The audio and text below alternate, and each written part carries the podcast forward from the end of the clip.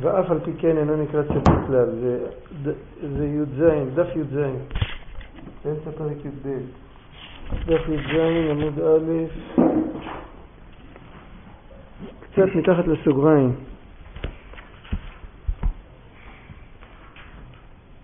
זאת אומרת, גם האדם שאינו חוטא והוא מקיים כל מה שיכול לקיים, גם במעשה וגם בדיבור וגם במחשבה, אף על פי כן אינו נקרא צדיק כלל. מצאת את זה? דף י"ז, עמוד א'.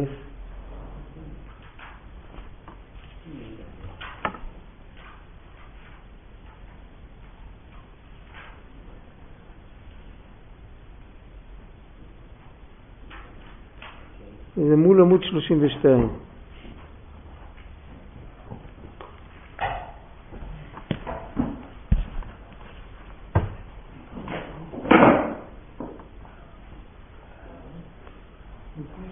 כן, מתחת לסוגריים קצת.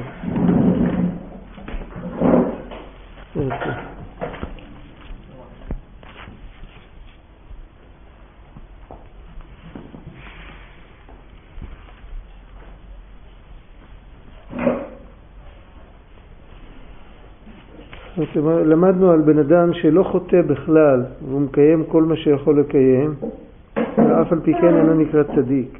זאת אומרת, צדיק זה משהו אחר לגמרי. אם נבין מה זה צדיק, וראינו בפרקים הקודמים מה זה צדיק, אז נבין שבכל אופן צדיק יש לו מעלה, מעלה אחרת. מדוע? מדוע אותו אחד שמקיים הכל אינו נקרא צדיק? מפני שיתרון הזה אשר לאור נפש האלוקית על החושך וסכלות של הקליפה הנדחה ממילא, ככה למדנו בפעם הקודמת, שיש מעט אור דוחה הרבה מן החושך. אם בן אדם מסיח את דעתו מכל הדברים הרעים והוא הולך לתורה ולמצוות, להתבונן בגדולת השם, אז, אה, אז החושך מתבטל מעצמו. אבל היתרון הזה שיש לאור על החושך אינו אלא בשלושה לבושים הנ"ל או לבושי הנ"ל ולא במהותה ועצמותה על מהותה ועצמותה של הקליפה. זאת אומרת, יש שלושה לבושים של קדושה שזה מחשבה, דיבור ומעשה. יש שלושה לבושים של הקדושה. יש שלושה לבושים של הקליפה שזה גם כן מחשבה, דיבור ומעשה. כל המחשבות, הדיבורים והמעשים הטובים זה לבושים של הקדושה. והמחשבות, הדיבורים והמעשים הרעים, לבושים של הקליפה. עכשיו, אבל יש מי שמתלבש בלבושים. מי שמתלבש בלבושים, אז בלבושים של הקדושה מתלבשת הנפש לקדושה, ובלבושים של הקליפה מתלבשת הנפש שבאה מצד הקליפה. הנפש, אפילו אם אדם, כל ההתנהגות שלו היא בתכלית, כל המחשבות שלו הן בקדושה, וכל הדיבורים וכל המעשים, זאת אומרת שהנפש של הקדושה הכניע את הלבושים של הנפש של הקליפה. לבושים גברו על הלבושים, בכוח הנפש. אבל זה עדיין לא אומר שהנפש של הקדושה הכניע את הנפש של הקליפה בעצמה. יש, יש בחינה כזאת של נגיד אה, שני אנשים במשפט, זו הרי הדוגמה של הגמרא, שהגמרא מביאה. אה, שני דיינים, אחד הולך לטובת ראובן, אחד הולך לטובת שמעון, יש אחר כך דיין שלישי שהוא מוציא את הפסק דין. זה בורר לו אחד שיטען בשבילו, זה כמו שני עורכי דין בימים שלנו. עכשיו, יש אחד שגובר עם הראיות שלו, אז השני מתבטל, נכנע, אבל זה לא אומר שהוא מסכים איתו. אם הוא היה מכניע אותו נקרא צדיק? מה? אם הוא היה מכניע אותו לגמרי, אני נחשב צדיק? לא, יש אחד, לא, אם מדובר על הכנעה זה לא צדקו, זה עדיין לא צדיק. יכול להיות מקרה של עורך דין שהוא לא סתם מתבטל בפני העורך דין הנגדי, אלא שהוא אומר, וואי, עכשיו אני מבין שהייתי בטעות כל הזמן. אתה, לא רק שאתה צודק, אני בעצם גם חשבתי כמוך, רק אני לא ידעתי מזה. יש בחינה כזאת, שזה הולך, שהבן אדם, ב, הוא, הוא, הוא לא עורך דין אה, שעובד בשביל כסף, עורך דין שמחפש את האמת. אז הוא הולך לסנגר על הנאשם, זה מאוד נדיר עורך דין שלא עובד בשביל כסף. הוא הולך לסנגר על הנאשם, אבל הוא מסנגר על הנאשם לא בגלל שהוא רוצה להוציא אותו זכאי בכל מחיר, כי יקבל בוכתה אחר כך. הוא רוצה ללמד עליו זכות כדי לגלות את האמת. עכשיו, ברגע שהוא משתכנע שהאמת היא לרעתו של אותו נאשם, אז, הוא, אז עם אותו התלהבות הוא ילך נגדו. זאת אומרת שזה נקרא שהוא נהפך לגמרי, מן הקצה אל הקצה. דוגמה כזאת, אם יש התגברות של הנפש דקדושה על הנפש דקליפה, התגברות של הנפש האלוקית על הנפש הבעמית, שיש התגברות כזאת, שכמו שכתוב, שלא, לא כמו שכתוב שמלאך רע בעל כורחו נאמן. זה עדיין לא, זה, הוא עדיין לא צדיק, אם המלאך רע בעל כורחו נאמן. רק אם המלאך רע אומר שגם הוא רוצה להיות טוב. הוא רואה שכל כך טוב להיות טוב, שגם הוא רוצה להיות טוב. אז כבר, זה כבר לא נקרא הכנעה. זה לא נקרא הכנעה, זה נקרא שהוא התהפך לגמרי. בזוהר כתוב, יש כאלה שמהפכים את החושך, שהחושך עצמו יהיה אור. האמת שכתוב פרשת שבוע. כתוב שיעקב יוצא מארץ ישראל, הולך לחרן, ונהיה חושך. הוא נשכב, והוא לוקח את האבנים, והוא מקיף את עצמו, עם האבנים האלה הוא מקיף את עצמו מחיות רעות, ובסוף כל האבנים הופכים להיות אבן אחת. יש הרב זבין כותב, יש לו באחד הספרים שלו, הוא כותב אה, שלילה זה מרמז על זמן לא טוב, על זמן גלות, על חושך, על הפרעות בעבודת השם. זה לילה, חושך, מניעות. עצם היציאה שלו לחרן זה מראה על מעשה אבות סימן לבנים, זה מראה שאנחנו הולכים לגלות. עכשיו, מה הוא צריך לעשות בחושך? לכאורה צריך לברוח מהחושך, כן? אבל יעקב הוא צדיק. הוא לוקח את החושך והוא הופך אותו, הוא הולך לישון שם, ובלילה, בשינה, הוא מקבל נבואה. הוא הופך את השינה לנבואה. הוא לוקח את האבנים האלה שאפשר להתקל בהם, אבני המקום, אבני המקום של, אה, של הדרך שלו שהוא יוצא לגלות, אבני הדרך שהוא יוצא לגלות. הוא לוקח אותם, הוא שם אותם מראשותיו, הוא משתמש בהם.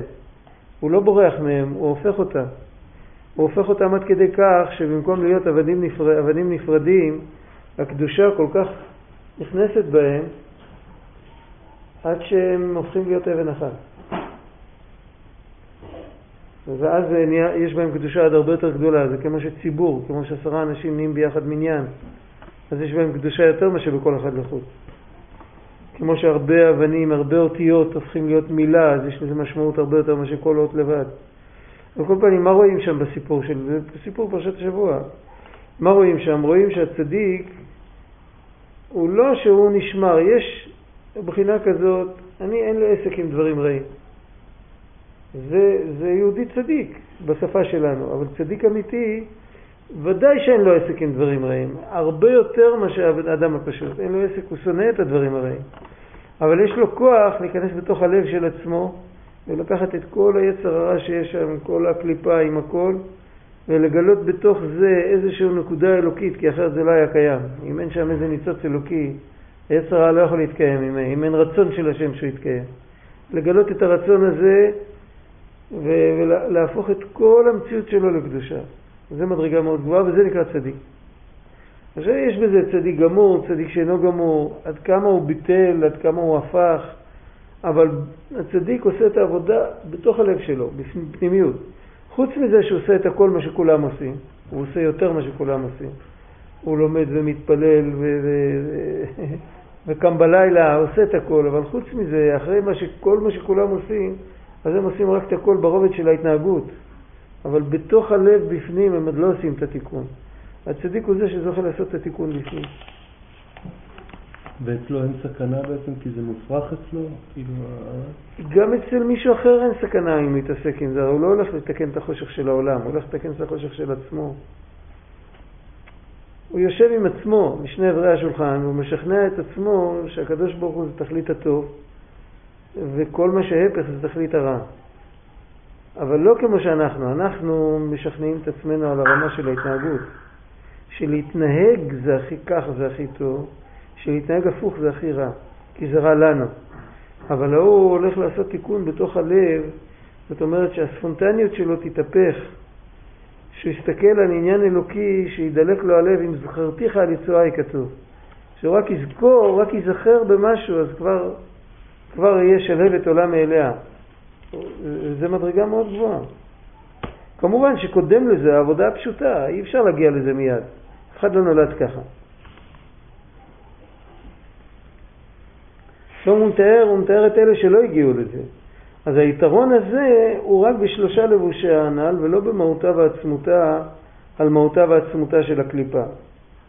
כי מהותה ועצמותה של נפש הבעמית שמהקליפה שבחלל השמאלי לא נדחה כלל ממקומו בבינוני אחר התפילה. בשעת התפילה אז גם הבינוני, שהוא למעשה הוא אדם פשוט הבינוני. הוא אדם פשוט, רק הוא, יש לו הרבה מסירות נפש, אבל הוא אדם פשוט. אז בשעת התפילה הוא כמו הצדיק, כמעט כמו הצדיק. כי בשעת התפילה באמת ליבו בוער באהבת השם, והוא באמת מואס בכל אבלי העולם הזה. אבל אחר התפילה, שאין רשפה שאהבת השם בהתגלות ליבו בחלל השמאלי, בחלל הימני, אפילו בחלל הימני שבלב, שזה מקום משכן הקדושה, אין לו אהבת השם, יש לו אהבה על אש קטנה, מה שנקרא. כי אם תוכו רצוף אהבה מסותרת, שהיא אהבה הטבעית שבנפש האלוקית, כמו שהתבהר לכמה. אנחנו אומרים בתפילת שבת, אוהבי שמך. על מי אומרים אוהבי שמך? על מי כתוב אוהבי שמך? תפילת שבת. על כל היהודים, על כולם. כל מי ששומר שבת, יכול להיות אפילו על כולם ממש. וינוחו בה, כתוב מקדשי שמך, כתוב אוהבי שמך. אז כל יהודי אוהב את השם, ונותנים לו שם התואר. אומרים, הוא באמת אוהב את השם, תמיד, אבל האהבה הזאת זה משהו שלא יוצא מהכוח אל הפועל. הוא נמצא תמיד והוא נסתר, וכדי לגלות אותו הוא מתגלה רק מתי שיש הפך גמור. זאת אומרת, אם יבואו ליהודי ויגידו לו לעבוד עבודה זרה, אז אהבת השם לא תיתן לו לעבוד עבודה זרה. אבל כל זמן שזה לא הולך על עבודה זרה, זה הולך על סתם על ענייני העולם הזה, סתם על, על יום יום, אז עם האהבה הזאת ביחד יכול לעשות את כל העבירות שבעולם. סימן שהאהבה הזאת לא יצאה מהכוח אל הפועל. בשעת התפילה יהודי מוציא את האהבה מהכוח אל הפועל אה, בעזרת הפסוקים שכתובים בתפילה, בעזרת מה שכתוב. מה שכתוב שם, כתוב שם עניינים כאלה שאם שמים לב מה שאומרים, מתעוררת האהבה להשם.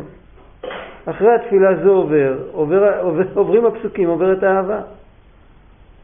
ממילא, מה נשאר לו? נשאר לו רק אהבה מסותרת, ועם האהבה המסותרת הזאת הרי הוא יכול לעבור את כל העבירות שבעולם, זה לא מפריע לו. אז הוא צריך להתגבר על עצמו. הוא צריך בכוח לקבל עול מלכות שמיים ולהגיד אני יהודי, אפילו שעכשיו אין לי התלהבות, אבל אני יהודי, אני יהודי בלי התלהבות, אבל אני עובד את השם. וזה מלחמה, בשביל זה הוא נקרא בינוני. אצל הצדיק הוא כל הזמן כמו בשעת התפילה. אין לו זמן שבשעת התפילה הוא ככה ואחרי התפילה הוא אחרת. הכל אצלו תפילה. הוא מדבר עם אנשים, הוא מתפלל, הוא שותה כוס מים אז הוא מתפלל, כל מה שעושה הוא מתפלל. כי הוא כל הזמן באהבת השם כמו בתפילה. אבל זה שלב ביניים הבינוי? זאת אומרת, יש מצב שהוא... הוא יכול, זה הוא מדבר בסוף הפרק של אחרי הפרק הבא. זאת אומרת שבן אדם, בן אדם לא צריך לחפש תמיד אה, להיות אה, אחרת. אבל אם הוא עושה את העבודה שלו בשלמות, יש לו סיכוי שהקדוש ברוך הוא ייתן לו מתנה, מדרגה יותר עליונה. האמת שגם בבינוני עצמו יש הרבה מדרגות. הבעל התניא עצמו אמר פעם שבבינוני יש 500 מדרגות. הוא לא מסביר כאן, הוא מסביר כאן רק אה, בינוני אחד שהוא בעל עסק ובינוני אחד שהוא יושב ולומד. הוא נותן כאן שני אפיונים ככה. אבל הוא פעם אמר לאחד מהתלמידים שלו, אמר שבבינוני יש 500 מדרגות. אני יכול להבין את זה. אבל בוודאי שיש בכל דבר יש מדרגות. וכנראה שהמדרגה הכי גבוהה של הבינוני היא כבר קרובה למדרגה של צדיק. אדם מתפלל כל היום, הכוונה שהוא באהבת השם כל היום? כן. זה הכוונה? זה הפירוש, הפירוש של בעל התניא על רבי יוחנן, שלעולם אה, הלוואי ויתפלל האדם כל היום כולו, זה הלוואי שיהיה באהבת השם של התפילה כל היום. טוב, אם... אם אחרי התפילה הזה יש לו מלחמה, כן. אז מה זה משנה ש... מה זה משנה שהוא יתפלל? מה זה משנה שיש תוכו רצוף אהבה מסותרת? נכון, אבל לא, יש הבדל, יש הבדל. יש גם זה כמו אצל כולם או שאצלו... יש הבדל גדול בין אם היה שני יהודים, קח שני יהודים, אתה יודע מה, קח, בוא, בוא ניקח דבר פשוט, בגשמיות. כמה קילו אתה יכול להרים? אתה הולך לפרוק משאית עם שקים, כמה קילו אתה יכול להרים? אתה יכול להרים שק של 60 קילו. בוא נגיד שכן. בגיל שלך עוד אפשר. עכשיו בוא נגיד שני חבר'ה, שזה המקסימום שהם יכולים לפרוק. אם ישימו להם 70 קילו בשק, הם לא יוכלו לפרוק את המשאית. 60 קילו זה הולך. עכשיו, אחד גמר שמירה. הוא לא אכל כל הלילה, לא ישן, רעב, עייף, הוא צריך לפרוק, והשני בא עכשיו אחרי תפילת שחרית, הוא נח כל הלילה, ישן טוב, אכל ארוחת בוקר. זה לא אומר שאם לילה אחד אתה לא ישן אז אתה כבר לא יכול לפרוק את ה-60 קילו. הכוח המשיכה שלך לא פחת. אבל לך יהיה קשה לעשות את זה ולא זה יהיה קל. גם אצלו זה המקסימום מה שהוא יכול אה, להרים. אבל קל לו לעשות את המקסימום. לך שאתה לא ישנת, יהיה לך קשה לעשות את המקסימום. אותו דבר, יש ברוחניות, יש בדיוק אותו דבר. יהודי שהתפלל טוב, אחר כך שבא לו באמצע היום איזה תאווה, זה גם קשה לו להתגבר, אבל קל לו לעבוד קשה. אחד שלא התפלל טוב, הוא התייבש. זה כמו עץ שלא משקים אותו, אז משקים אותו, משקים אותו פעם בשבוע, והוא מוציא ניצנים כל השבוע, ואתה מגיע בסוף השבוע, יום אחד לפני ההשקעה הבאה, אתה לא רואה למה הוא מוציא ניצנים והוא לא, שניהם יבשים כבר. אבל הוא פעם בשבוע מקבל מים, הוא מקבל מים רק מתי שיורד גשם. אתה מבין? אז... אבל התפילה של הבינוני היא, היא משפיעה על האהבה המסותרת שלו? היא לא משפיעה על אהבה מסותרת, אבל היא, נות... היא משפיעה על הזיכרון שלו. הרשימה. על הזיכרון, כן. נשאר לו רושם שמשנה את ההסתכלות שלו. אפילו שעכשיו כבר אין לו את האהבה והוא צריך להילחם, אבל ההסתכלות שלו היא הסתכלות אחרת.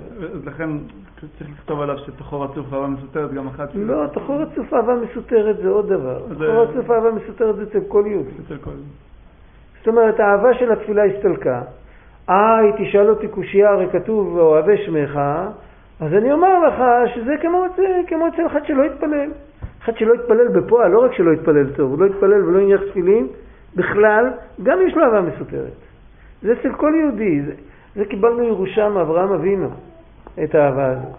ומה שמקבלים בירושה, ירושה אפילו תינוק בן יום יורש, הרשע הכי גדול גם יורש, זה ירושה, אז יש את זה לכולם.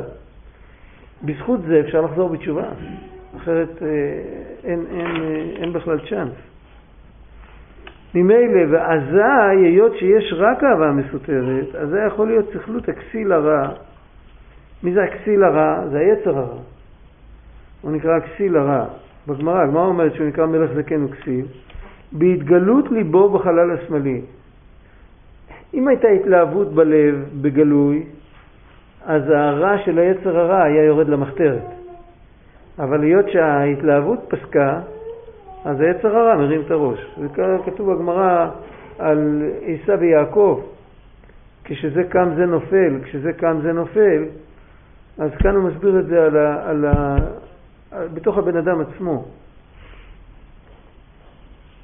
אז זה יכול להיות בהתגלות ליבו, בחלל השמאלי, להתאבות אהבה לכל ענייני גשמיות, עולם הזה, בין בהיתר, בין באיסור חס ושלום. הוא יכול להתאבות גם דבר איסור, כאילו לא יתפלל כלל, אלא שבדבר איסור אינו עולה בדעתו לעשות האיסור בפועל ממש חס ושלום. זה מופרך אצלו. הבינוני זה יהודי שאצלו לעשות עבירה זה מופרך. יש לו מלחמה באמת, זה מושך אותו, אבל זה מופרך אצלו.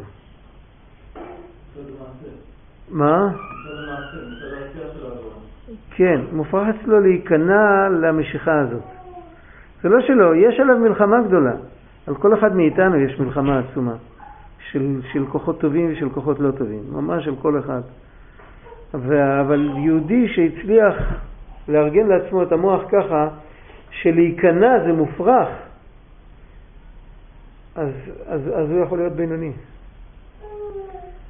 אינו עולה בדעתו לעשות האיסור בפועל ממש חסר שלום, אלא הרהורי עבירה קשים מהעבירה יכולים לפעול לעלות למוחו ולבלבלו. הרי הרהור עבירה זה דבר שאנחנו לא מזמינים אותו, הוא מגיע. מתי אנחנו קלטנו שיש לנו הרהור עבירה? אחרי שהוא הגיע. לפני שהוא הגיע לא ידענו שהוא יגיע. עכשיו העבודה שלנו זה לזרוק אותו החוצה. זה העבודה שלנו. אז הם יכולים לפעול, לעלות למוחו ולבלבלו מתורה ועבודה. וכמאמר רבותינו זכרונם לברכה, ג' עבירות אין אדם ניצול מהם בכל יום, ערעור עבירה ועיון תפילה וכולו. מה זה וכולו? יש מקום אחד שכתוב אבק לשון הרע, ויש מקום אחד שכתוב שביטול תורה אין אדם ניצול ממנו בכל יום. זה לא הולך ביחד עם הגימל האלה, אבל זה גם כתוב. הצד השווה שבכולם, שבאמת, לכאורה, מה פירוש אין אדם ניצול ממנו בכל יום? זו קושייה גדולה, מה אמר חז"ל הזה. מה, אין, אין לך בחירה? אין לי בחירה? מה פירוש אין אדם ניצול בכל יום? אז אם נראה אחד-אחד, נסתכל, אז נראה שבאמת מדובר על דבר שאין בו בחירה. מה זה הראשון? ערעור עבירה. אין לי בחירה שהערעור עבירה לא יגיע. יש לי בחירה כשהוא מגיע לסלק אותו. אז לא מדובר על זה שאין אדם ניצול, שזה הגיע ולא סילקתי. זה כן אדם ניצול. אם, אם, אם הוא לא מסלק את הערעור אז זה אשמתו. אבל כשלא יגיע, אז באמת זה לא בבחירה שלו. אותו דבר עיון תפילה. עיון תפילה בפשט, יש, יש עוד עיון תפילה, זה עניין אחר. עיון תפילה בפשט זה שהמחשבה בורחת באמצע התפילה. ולא מתפללים בכוונה. זה שמחשבה בורחת, אף אחד לא מזמין את זה. זה קורה. מה הוא צריך לעשות? צריך להתחזק, להתחיל לחשוב עוד פעם מה שהוא מדבר. זה גם על אותו דרך, אין לו בחירה בזה. ואותו דבר באבק לשון הרע, אבק לשון הרע מדובר ב, במחשבה, לא בדיבור. רק בגלל שזה כל כך... יכול להיות שאבק לשון הרע זה גם בדיבור, אבל אם ככה, דיבור זה תמיד יכול להיות שהוא שוכח שזה, שזה איסור. כי אבק לשון הרע זה שהוא מספר בטובתו של חברו בפני שונאיו. אז הוא מספר בטובתו של ראובן, והוא לא קלט ששמעון הוא שונא שלו. וזה הרי מלא, העולם מלא שנאה וקנאה. אז לכאורה אסור אף פעם לדבר בטובתו של אף אחד. כי תמיד יכול להיות מישהו שהוא אז באמת היה חפץ חיים, ככה מספרים, שהוא היה נוהג, הוא היה מאוד מקפיד על לשון הרע, הוא כתב על זה ספר. פעם היה אצלו איזה רב, והם ישבו ודיברו, והם לא דיברו דברי תורה. ואחר כך הרב הצטער, הוא אמר, אה, למה דיברנו דברים כאלה וזה, אמר לו חפץ חיים, אתה לא יודע כמה מצוות עשינו. לא דיברנו על אף בן אדם. ופעם היו אומרים לילדים, אני זוכר שהיינו קטנים בבית, אה, התחילו לדבר על אנשים, אפילו דברים טובים. אז היו אומרים תחליפו נושא. פה מדברים רק על סוסים, על אנשים לא מדברים בכלל. למה? כי כשאתה מדבר על אנשים, אז לא יימלט. אבל בכל אופן, אחד שהוא מדבר על בני אדם, הוא מזכיר, הוא מדבר, הוא מדבר על מישהו אחרי הגב שלו. הוא מדבר טוב, הוא מדבר יותר טוב, לא משנה, אבל יכול להיות שבאותו רגע מישהו עובר ושומע, ו... זאת אומרת, יש כאן נקודה שאני יכול להיכשל למרות שלא התכוונתי לזה. זה שוגר קרוב לאונס, משהו כזה. אז בזה שאתה להגיד שאדם, אין אדם ניצול בכל יום. אותו דבר ביטול תורה, וביטול תורה זה גם אותו דבר. המעלה של השקדנים הגדולים, אלה שיושבים בישיבות ולומדים ולא מדברים דברים בטלים, משלוש וחצי עד שבע, יכולים לשבת אחת צהריים שלם עם חבר וללמוד, המעלה שלהם לא מתחילה בעבודה על הדיבור. זה אנשים שעובדים על המחשבה. ברגע שמגיעה לו מחשבה אחרת, הוא מסלק אותה. אם הוא לא יסלק את המחשבה, אז, אז הוא ידבר. אז הוא ידבר את המחשבה. שקידה זה פונקציה של מחשבה, לא של פה. ממילא מה יוצא? יוצא שאם ביטול תורה, זה ביטול תורה שרגע אחת ברכה לו המחשבה. ברכה לו המחשבה, הוא, לא, הוא בוהה. העצה שהוא בדרך כלל זה סימן שהוא עייף, שילך לישון. אבל לא תמיד זה סימן, לפעמים זה סימן שהוא עצל. אז מילא, שייך לומר שזה עבירה שאין אדם ניצול ממנה, אבל למה הוא לא ניצול ממנה? יש, זה לא בבחירה שלו. אז זהו, זה מה, שה, זה מה שהוא מתכוון כאן. מה? למה עיון תפילה זה... מה? למה עיון תפילה זה... בעיון תפילה הפשט הוא שהמחשבה בורחת לו. באמצע ברך עלינו, ברכה לו המחשבה. זה קורה דווקא בברכות, דווקא יהודי שמתפלל בכוונה. נגיד, אה, הוא מתפלל רפאנו בכוונה, ופתאום עולה בדעתו, מתוך הכוונה עולה בדעתו איזה חולה. ואחר כך המחשבה מתחילה למדוד על החולה הזה, ממשיכה למדוד עד אמצע על הצדיקים ועל החסידים. זה בהחלט קורה דווקא מתוך הכוונה. בגלל שזה עניינים שקרובים ללב שלנו. אז אה, אי אפשר לבוא בטענות אל בן אדם שזה קרה לו. יש כל מיני פטנטים, יש, אה, פעם מישהו אמר שבסידורים יש פסיק אחרי כל כמה מילים. אם בן אדם מתרגל את הפסיק, הוא אומר כמה מילים, כל מקום שמגיע פסיק, הוא מפסיק רבע שנייה, אז זה פחות יכול לקרוא לו. אבל מה יעשה אחד שאין לו סידור? הוא מתפלל בכוונה וזה, אבל אה, שם אני יודע, יש לו בעיות בפרנסה, הוא אומר ברך עלינו, סוחב אותו, לא יודע לאיפה. וזה סוחב אותו עוד כמה, עד, עד צמח דוד, יכול לסחוב אותו הבעיות שלו. בשביל זה חז"ל אמרו, יש דברים שאדם לא ניצול בכל יום, זה לא בא לגנות את האדם, זה התחזקות. למרות שאין אדם ניצול מהם בכל יום, אף על פי כן צריך לדעת שאנחנו בני אדם, אנחנו לא מלאכים, ואנחנו צריכים ברגע שנזכרנו לתקן את זה. וכך כתוב בפוסקים, שאם בן אדם תופס את עצמו באמצע תפילת שמונה עשרה שהוא לא מכוון, אז אה, מה עושים? מה עושים? מעכשיו להתחיל לכוון, לא להסתכל אחורה. להתחיל להסתכל אחורה זה בעיה, כי אתה מסתכל אחורה, להגיד את המילים עוד פעם אסור לך. להתחיל לכוון את מה שעבר, זה... בחומרה הרבה פעמים אנחנו אומרים שערעור זה כמעט כדיבור. לא כך פשוט שנפסק שערעור לאו כדיבור דמי. יש בזה הרבה ויכוחים בראשונים באחרונים. ובשביל זה יש דעה שאומרת שאפילו לשתוק ולכוון אמן יש מרבה באמצע שמונה עשרה, אז יש דעה שאוסרת את זה. אנחנו לא פוסקים כך. אבל בכל אופן, במקום שזה לא אמן יש מרבה, אלא מקום שאתה רוצה לתקן את התפילה הקודמת, אז לתקן בקריאת שמע של המיטה. עכשיו תמשיך. אבל מה תעשה?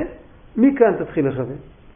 זאת אומרת, זה בעצם כל העבודה של הבינוני, זה ברגע שהמחשבה בורחת לו, להתחזק מכאן ולהבא, לא להסתכל על קודם. אז הכוונה פה שהוא פשוט לא יכול לנצל, הוא יכול לנצל מכישלון, הוא לא יכול לנצל מזה שיבוא לו ההתמודדות הזאת. נכון. ו- ויש דברים שכשההתמודדות באה, אז כבר הפסדת נקודה מסוימת. כבר עבר לך בראש משהו קליפתי. אבל זה בעצם לא הפסד. זה לא הפסד, כי זה, זה האתגר. אין הכי נמי, זה כתוב בפרק כ"ז. הוא אומר שאדרבה, בן אדם, שזה, בן אדם שנפלה לו מחשבה רעה, והוא דחה אותה, הוא צריך לשמוח כמו בקיום מצוות עשה. בגלל שכתוב ולא תטורו, וזה מצוות לא תעשה, ומתי אפשר לקיים ולא תטורו? רק אחרי שנופלת מחשבה רעה. אם היא לא נפלה אז לא קיימתי, והיות שזה מצווה, אז הוא אומר שצריך לשמוח בקיום לא תעשה כמו בקיום מצוות עשה. אז זה לא הפשט שאני עכשיו מקיים ולא יזך החושן מה לאפוד. זה לא שייך, או שאני מקיים עכשיו לא תאכל כל תועבה, אין לי עכשיו אוכל בכלל. אבל אם בן אדם רעב והוא לא אוכל מה שלא כשר, אז צריך לשמוח כמו מתי שהוא מקיים מצווה. אדרבה, זו מצווה נדירה בתנאי החיים שלנו. אנחנו חיים בין יהודים, ברוך השם.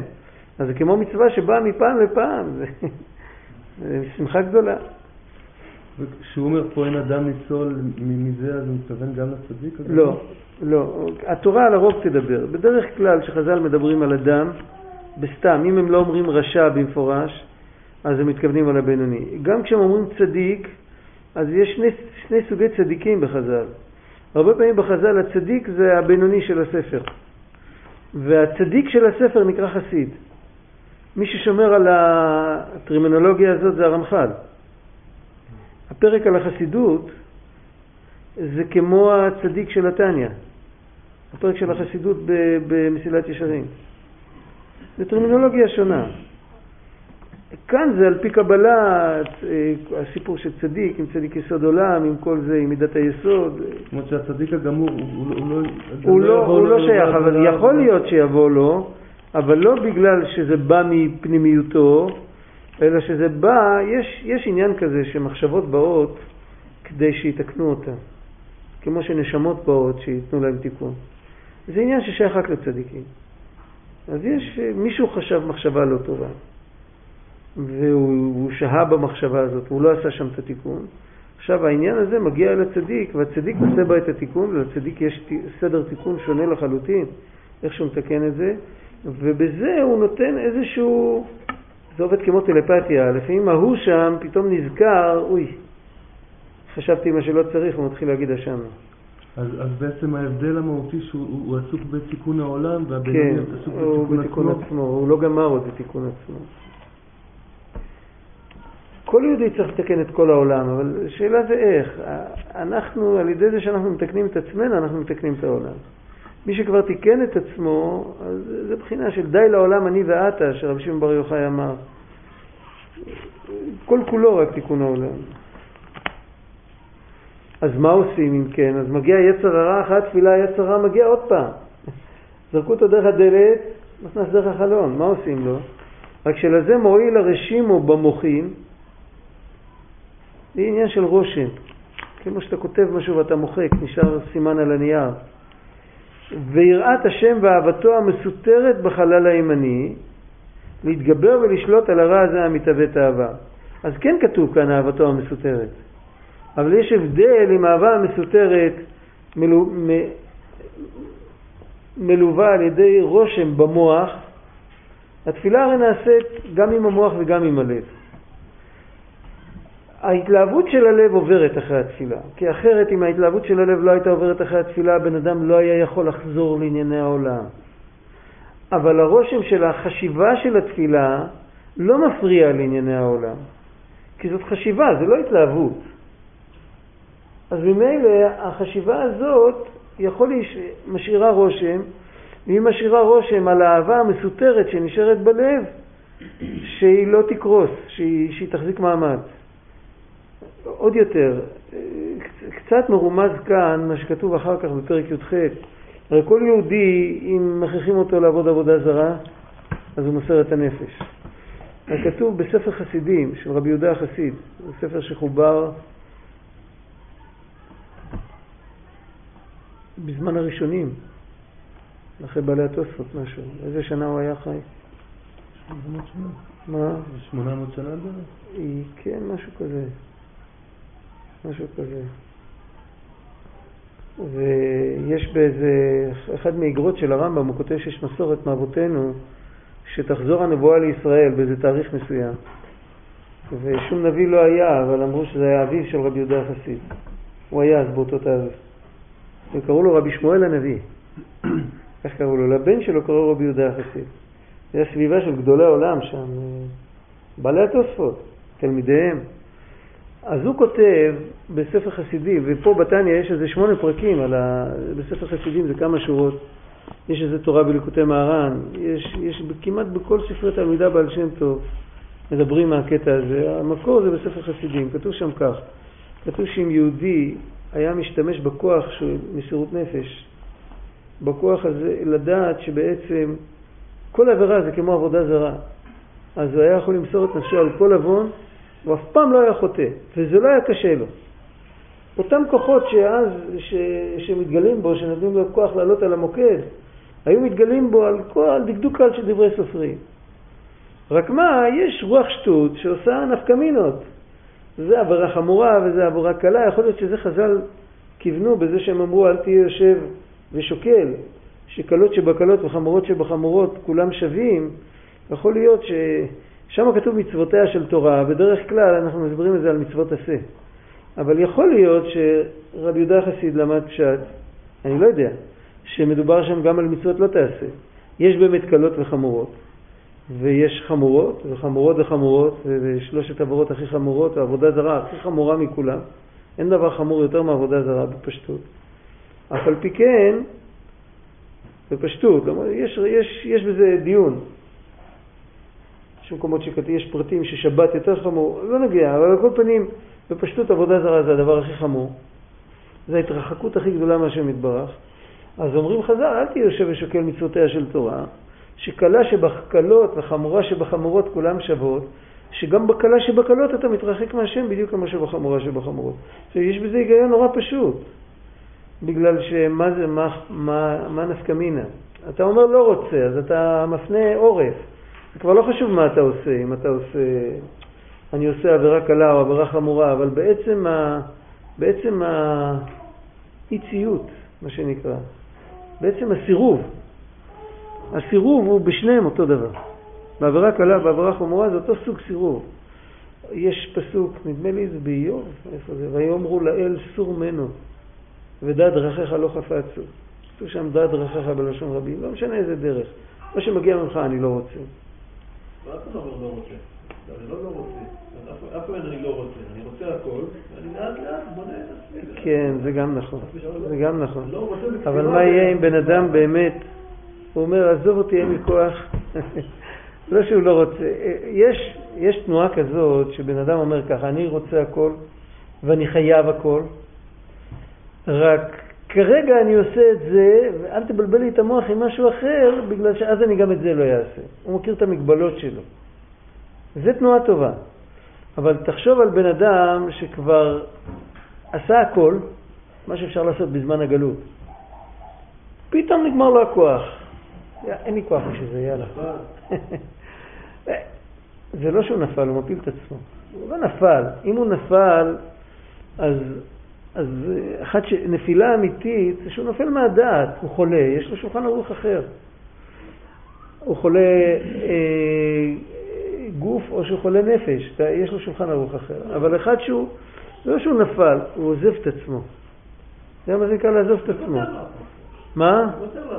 הוא מוותר לעצמו. עכשיו, יש בזה אמירה של אני לא רוצה להיכנע, אני לא רוצה לקבל, לא רוצה, לא רוצה שיגידו לי מה לעשות.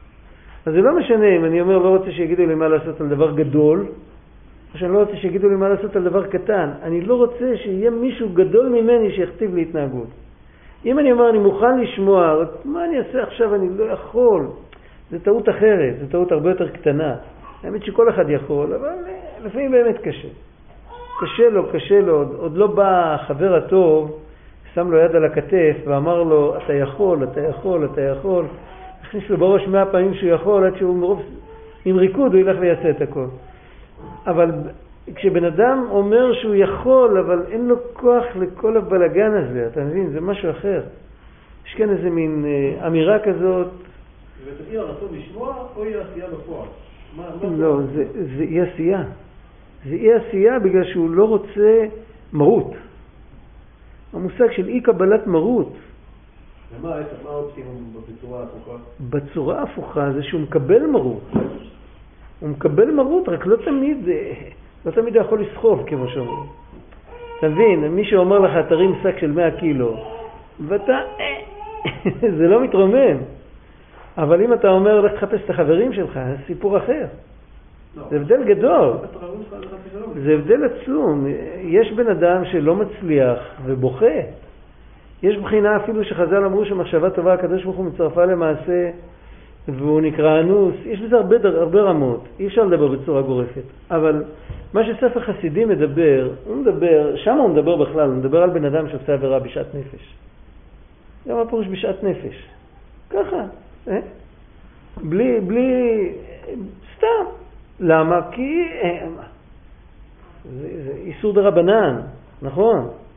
נו, לא נורא, אני לא אהיה צדיק כזה גדול, אני רק אשמור איסורים דאורייתא. הוא עובר על רצון השם, בתורה הרי כתוב לא תסור מכל אשר יורוך, הוא עובר על רצון השם. אז הוא אומר שם, רבי יהודה החסיד אומר, אם יהודי היה לו דעת, והוא היה, חבל שאני לא זוכר את הסימן בספר חסידים, הייתי אומר לכם, הייתם מסתכלים שם, בספריות יש את זה, ספר ידוע. יש פה. יש פה אפילו, אני לא זוכר, זה ספר גדול, להתחיל לדבר זה לא שייך. אני זוכר שראיתי את זה שם. אם בן אדם היה לו דעת, הוא היה, הוא היה אומר, רגע, זה רצון השם, בדיוק כמו שאם יבואו, יבואו לי עם ה... זה היה תקופת מסעי הצלב בתקופה ההיא. אם יבואו עם, ה... עם העבודה זרה, אני אמסור את עצמי לכל המיטות שבעולם, אז זה גם רצון השם, אז למה? ופה לא דורשים ממני למות. דורשים ממני סך הכל להתגבר על עצלות קטנה, על תאווה קטנה, על קפידה קטנה. לא דורשים ממני כלום, אז למה לא? אז יכול להיות שהרשימו שנשאר מהתפילה, יכול להיות, לא בטוח, אבל יכול להיות שהרשימו שנשאר מהתפילה, ככה משמע בפרק י"ד, הוא ממשיך לדבר את אותו עניין. משמע שיש קשר בין העניין הזה של, שעל ידי זה שלא לא שומעים בקול השם, אז כביכול נפרדים ממנו, לבין הרשימו שנשאר מהתפילה. כי בעצם מה, מה ראינו בתפילה? מה יהודי רואה בתפילה? תפילה הרי לא מתחילה רק בכונן הדעת. שם מתחילים הבקשות. תפילה מתחילה הרבה קודם. תפילה מתחילה עם, עם, עם, עם מכלכל חיים בחסד, בחיי מתים ברחמים רבים, סומך נופלים, רופא חולים. לפני זה עוד אנחנו מתחילים עם ברכות השחר. אנחנו מתחילים כל, בעצם כל המציאות שלנו היא מציאות שהיא מוכתבת על ידי הקדוש ברוך הוא, ולמעשה אנחנו כל הזמן מקבלים שפע ממנו. ועוד יותר בפנימיות, אם נסתכל עוד יותר בפנימיות, השפע שאנחנו מקבלים ממנו זה לא השפע של ה... זה, אני יודע, השם נותן לי ראייה, השם נותן לי, השם נותן לי שהוא אוהב אותי. בגלל שהוא אוהב אותי, אז אני רואה, אז הוא נותן לי לראות. הוא אוהב אותי, הוא נותן לי לשמוע, הוא אוהב אותי, הוא נותן לי לחיות, הוא אוהב אותי, הוא נותן לי תורה, הוא נותן לי מצווה. אם אני, דרך התפילה, אני יכול לראות בכל נקודה, אני יכול לראות אהבת השם. אפילו שהוא נותן לי זפטה זה בגלל שהוא אוהב אותי. אז אם אני מסתכל ככה, אז גם אצלי מתעורר איזה נקודה כזאת של התמסרות, כמה עם הפנים. אחר כך כשהוא מגיע לקריאת שמע ואומר שמע ישראל השם אלוקינו השם אחד, זה הרי מה שהיו אומרים כשעלו על המוקד. זאת אומרת שאין שום דבר חוץ מהקדוש ברוך הוא. אם לא להיות עם הקדוש ברוך הוא, אז לא שווה לי כל העולם. אחר כך, כשנשאר, אם נשאר טעם טוב מתפילה כזאת, ובא איזה פיתוי או איזה כעס או איזה משהו לעשות הפך רצון השם, אז למרות שבאופן רשמי עכשיו יש לי רק את האהבה המסותרת, אבל יש משהו שגורם לאהבה המסותרת להתעורר גם מתי שלא באים להציע לי לעבוד עבודה זרה. הרי אם היו מציעים לי לעבוד עבודה זרה, האהבה המסותרת הייתה מתגלית. עכשיו התפילה גרמה לי שלא רק עבודה זרה יכולה לעורר אותי, אבל כל עבירה יכולה לעורר אותי. זה, זה בחינת רושם. ככה אפשר להסביר כאן, אני לא בטוח, אני לא שמעתי את זה, אני לא יודע, זה לא כתוב, אבל יכול להיות שככה אפשר להסביר את זה. זה נראה מההמשך, מה? למה בעצם זה, דוגמה, אם באים עבודה זרה? למה זה בעצם לא יראה ולא... למה זה אהבה? זה יראה להיפרד ממי שאני אוהב אותו. תסתכל ב... באיפה זה כתוב? זה כתוב פה.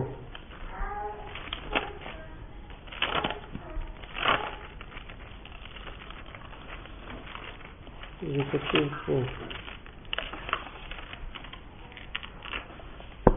בסוף פרק י"ט, בעמוד 50, אז איזה פרק יש פה בכרך הזה? את כל חלק א'. עד ל"ד. סוף פרק י"ט, בעמוד 50,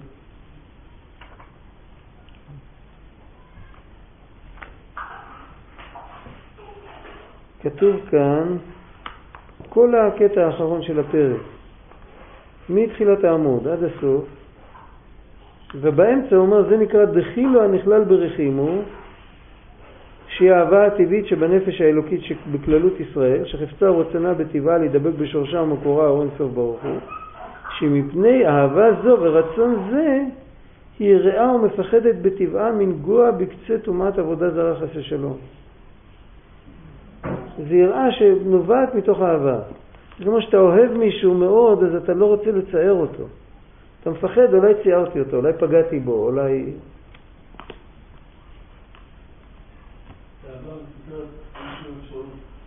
מה, מה? נו. אפשר לעורר אותה, אפשר, אפשר, אפשר לעורר אותה. בעצם כל התעוררות אהבה שבאה על ידי מה שלא יהיה, היא, היא מגלה איתה גם את האהבה המסותרת. ודאי, אפילו אם, אם בן אדם עושה חשבון הנפש, הוא רואה כמה חטאים יש לו, הוא מתחיל להתגעגע, להתקרב להשם, אז גם האהבה המסותרת עוזרת לו. זה כמו, אתה יודע, יש באמריקה, בקיריים של הגז, יש שם תמיד להבה אחת קטנה שדולקת כל הזמן. אתה שם משהו, אתה מדליק, אתה לא צריך גפרור, זה כבר מדליק את כל ה... זה, זה אהבה מסותרת. אבל תמיד זה משתתף. אתה מבין? הוא עצמו, עליו עצמו אתה לא יכול לבשל, הוא קטן מדי. אבל הוא מדליק לך את כולם, וכשכולם דולקים, הם דולקים, זה הגדלה שלו. אם הוא לא היה, הם לא היו נדלקים. זה המקור.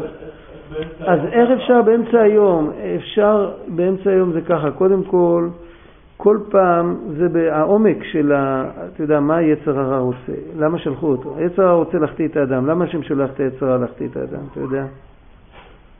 מה המטרה של הקדוש ברוך הוא? ניסיון. להעמיד אותו בניסיון, ויש עוד מטרה, לא רק להעמיד אותו בניסיון. תראה, בן אדם הולך באמצע הרחוב, חושב על הביזנס, הוא שוכח את השם לגמרי. עכשיו יצר הרע מגיע, מציע לו לעשות עבירה, אז הוא אומר, וואי, הקדוש ברוך הוא לא רוצה. אז הוא נזכר בהשם.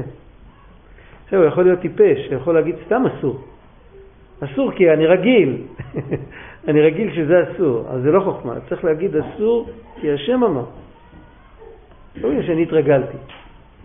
אז, אז מה, מה קורה? קורה שהיצר הרע מעורר את החיבור עם הקדוש ברוך הוא. החיבור הזה זה אהבה מסותרת. אפשר להשתמש בכל דבר בעצם. זה ה...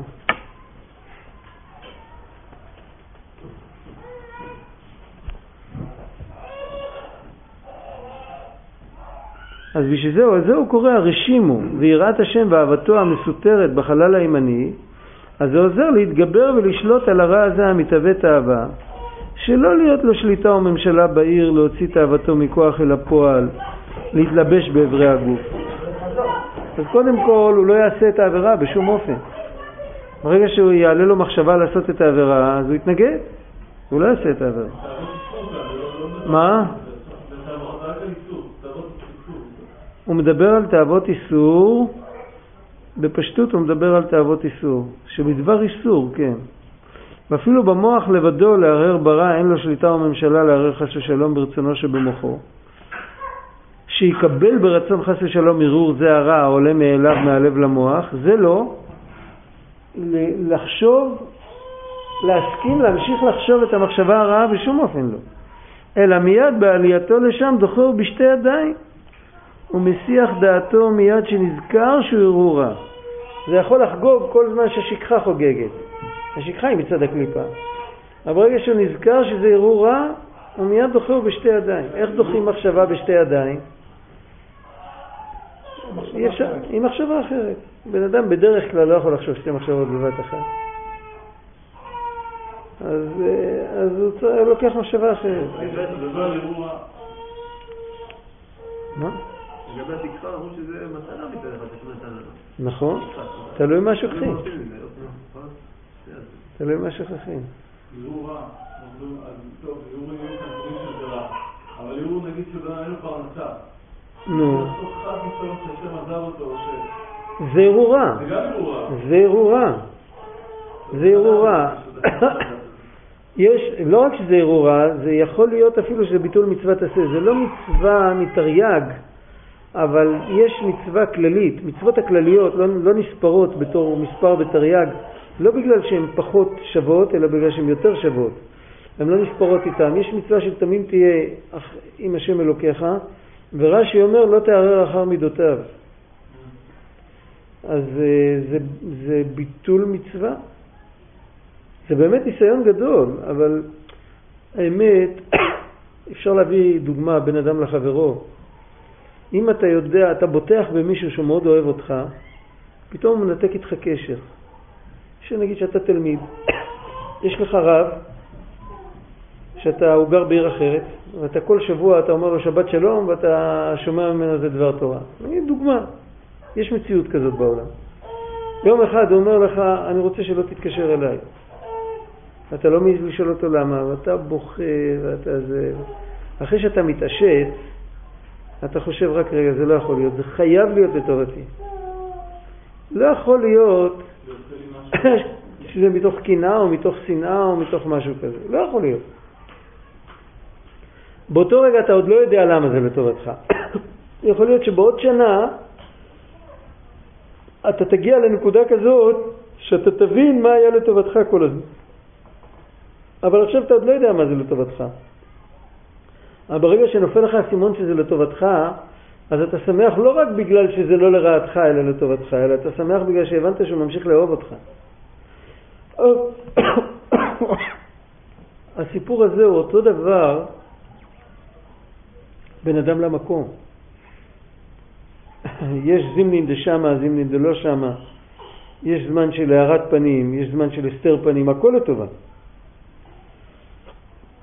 והבן אדם צריך להאמין שהכל לטובה. רק הוא צריך לבקש, כמו שאנחנו מבקשים, לא על ידי איסורים. ומה שחטאתי מחוק לא על ידי איסורים. כי ודאי שהקדוש ברוך הוא יכול לעשות את זה גם לא על ידי איסורים. ממילא צריך לבקש על פרנסה. אבל צריך לדעת... ברגע הזה אם עולה לו מחשבה. עלתה לו מחשבה, אבל לא, זה הוא לא אשם. המחשבות כל הזמן יושבות לו, איך הוא מנטרל את המחשבה הזאת בחוסר ידיעה, רק באמון. הוא מנטרל את המ- איך מנטרלים מחשבה? חושבים על משהו אחר. חושבים על משהו אחר. כן. זה- מגיע עוד פעם, לוקחים ספר. הם לוקחים ספר. שחוזר. לוקחים ספר. אתה לוקח ספר. נכון. אתה לוקח ספר ואתה שוקע בספר עמוק. אתה סוגר את הספר. ברגע שאתה סוגר את הספר, נכון, זה בעיה. זה בעיה, אתה אבל... יוצא, אתה זה, אתה לא. שמע, שמע. אתה- נכון, נכון, נכון. נכון, נכון, נכון, נכון. נכון. נכון, נכון, נכון, נכון. איך אתה, ברגע שחוסר ידיעה, עכשיו תלוי, יש שני סוגי עבודות פיזיות. איך אתה עובד על זה בראש, לא בפיזי. תקשיב, תקשיב, לא- תקשיב, תקשיב, תקשיב. יש עבודה פיזית שאתה מרוכז בעבודה, ואם לא תהיה מרוכז בעבודה, תתפקשש לך. אז זה, זה שם זה לא בעיה, כי אתה מרוכז במשהו אחר. עכשיו, יש עבודה כמו נהיגה. אתה יכול לחשוב את כל המחשבות שבעולם. עכשיו, בשביל זה התורה הקדושה אומרת, ובלכתך בדרך. ושיננתם לבניך, כתוב ולכתך בדרך. ובאמת, ככה לימדו אותנו. יהודי צריך לדעת משהו גם בלי ספר, וכל אחד יודע. אנחנו יודעים את התפילות, אנחנו יודעים את הברכות. אסור לומר אותם סתם, אבל לחשוב אותם מותר תמיד. תחשוב, אה, יהודי נוסע ברכב, היום אפשר לשים קלטת.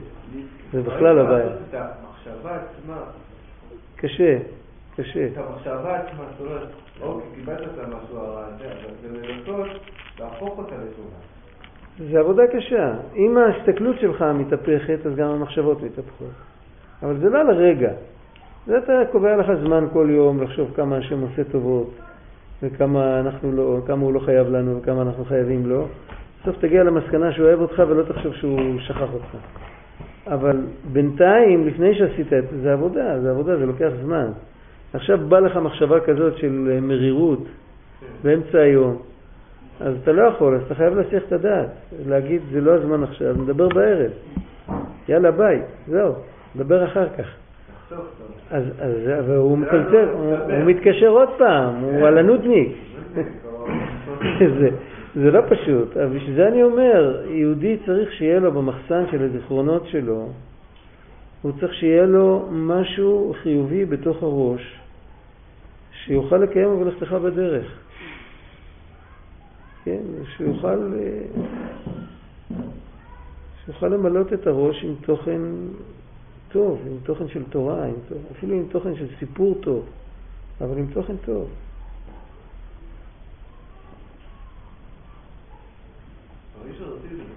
יש ספר גדול, יש ספר שכדאי לקרוא אותו, כדאי מאוד לקרוא אותו. זה ספר שכולם מכירים אותו, אבל יכול להיות שחלק רק מכירים אותו מבחוץ. הוא חובר לא לפני הרבה שנים, קוראים לו פלא יועץ, כן. יש לקנות אותו במהדורה מהדורה קטנה, זה עולה גרושים. יש... אתה מקבל קרטון עם כל מיני ספרים קטנים כאלה, כולה 20 שקל. יש ספר, שני חלקים, פלא יועץ. הוא, הוא חובר, היה רב, היה גר בבלקנים, ביוגוסלביה של היום, משהו כזה. בוסניה, אני יודע איך קוראים לאזור הזה. אז עוד היה תחת הטורקים. הוא היה רב גדול, רבי אליעזר פפו, היה רב של הקהילה שם. זה יהודי צדיק, יהודי קדוש. והוא כתב ספר שממש לוקח את הבן אדם מהמקום שהוא נמצא בו, זה פלא, שהוא היה פדגוג אה, על רמה יוצאת מן הכלל. שמ- שמתמידים לקרוא בספר הזה, אז לאט לאט גם כשסוגרים את הספר, משהו משתנה בתוך, ה... בתוך המחשבה. כי הוא כל הזמן, הוא שם לך את האצבע על דברים שאתה ידעת אותם, אבל לא שמת לב. פלא נפלא. הוא כותב פשוט. הוא כותב ככה שכל מי שגמר אה, אה, כיתה ה' ביסודי יכול לקרוא אותו. אבל הוא מאוד עמוק.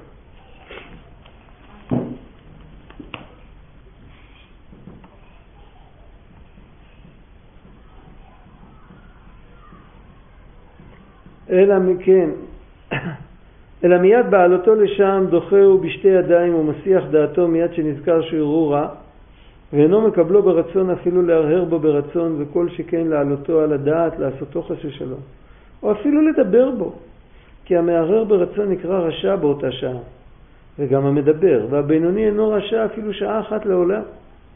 וכן בדברים שבין אדם לחברו, זה עוד יותר אה, אה, נפוץ העניין הזה.